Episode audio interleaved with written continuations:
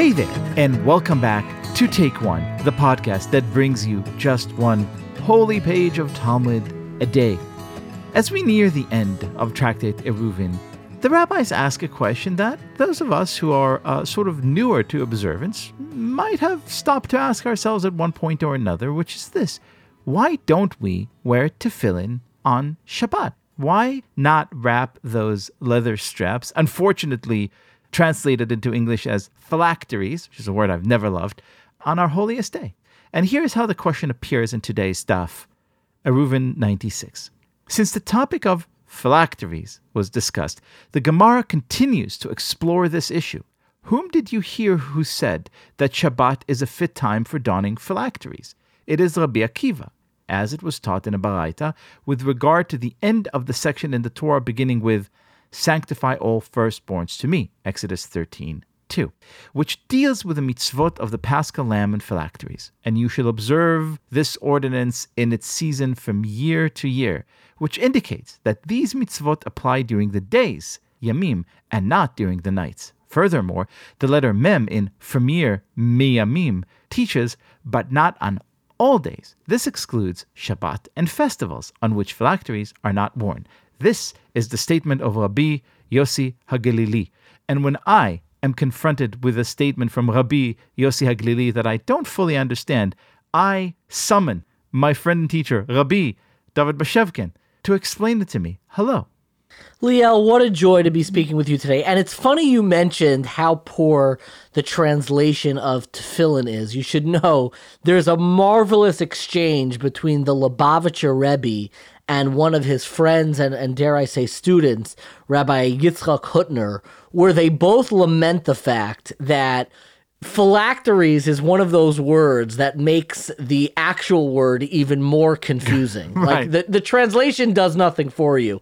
I would put like tabernacle on there. There's like a couple words that when you translate it, it just makes it worse. Yeah, you hope you'll never catch. Like, oh, I hope I don't get phylacteries from staying in the pool too long. exactly. Yeah. If you have phylacteries for more than six days in a row, please see a doctor. like it's it's just not a great word. But the, what the Talmud is saying here is actually something quite moving and quite powerful.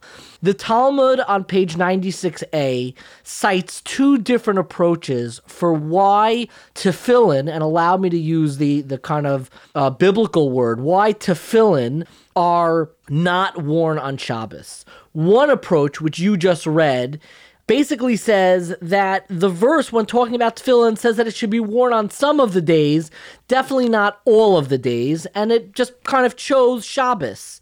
Another approach says that Shabbos is described as an os, as a symbol, and tefillin are described as an os, a symbol. Os, the Hebrew word for symbol. So that's why on Shabbos, it's extraneous to have to wear a second os. But I'm actually quite moved by the first approach that you just read, which is saying that tefillin, as valuable as they are, as powerful as they are, should not be worn every single day. And the question is like, why is tefillin, if it's such an important part of our religious experience, of our praying experience, why are tefillin something that shouldn't be worn all the time? It's not like the second approach, which says that there's something extraneous specific to Shabbos. And I think the message is something that I always think about on Mother's Day. I remember that when I would speak to, you know, when I was a kid, my young religious teachers, some of them would kind of, you know, say every day is Mother's Day. It's not important to have a special day because every day is, is Mother's Day. And I think what this is saying is that if a sign is always there, it's never there. If tefillin are worn every single day and never taken off, you're never going to have the moment where putting them back on reminds you of its presence and its symbolism. And I think it tells us something very important about relationships and the symbols that we have to dignify and concretize those relationships.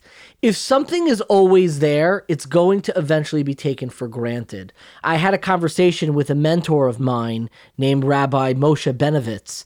He's a sports radio junkie. And he said he was listening to sports radio, and on sports radio it said that you're always a rookie until your first off season. part of the season, part of what it means to become a real member of the game, it's not just your first season, it's also the off season. And part of the symbolism and the majesty of tefillin isn't just the moments when you're wearing it, it's also the moment in their absence and then putting them back on. And having those days and moments where we're not obligated to wear tefillin is a reminder that we need to reinfuse our symbols and the commitments so we don't forget what they represent. And it's not just about tefillin, I think this is something that is an important reminder in all of our commitments and symbols and rituals that we have in our lives. Amen to that. And may we never lose sight of this insight. And may we always have that feeling that those of us, particularly those of us, I think, who are newer to this mitzvah, feel when it's Sunday morning again and it's time to reunite with something that has become so meaningful in your life. Rabbi David Bashevkin, thank you so much. My absolute pleasure.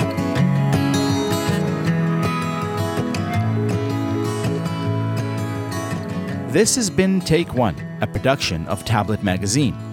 If you enjoy this show, please go and rate and review us on iTunes or whatever platform you use to listen to podcasts. Each week, we'll be releasing new episodes, Monday through Friday, covering the entire weekly portion of Daf Yomi. I'm your host, Liel Leibovitz.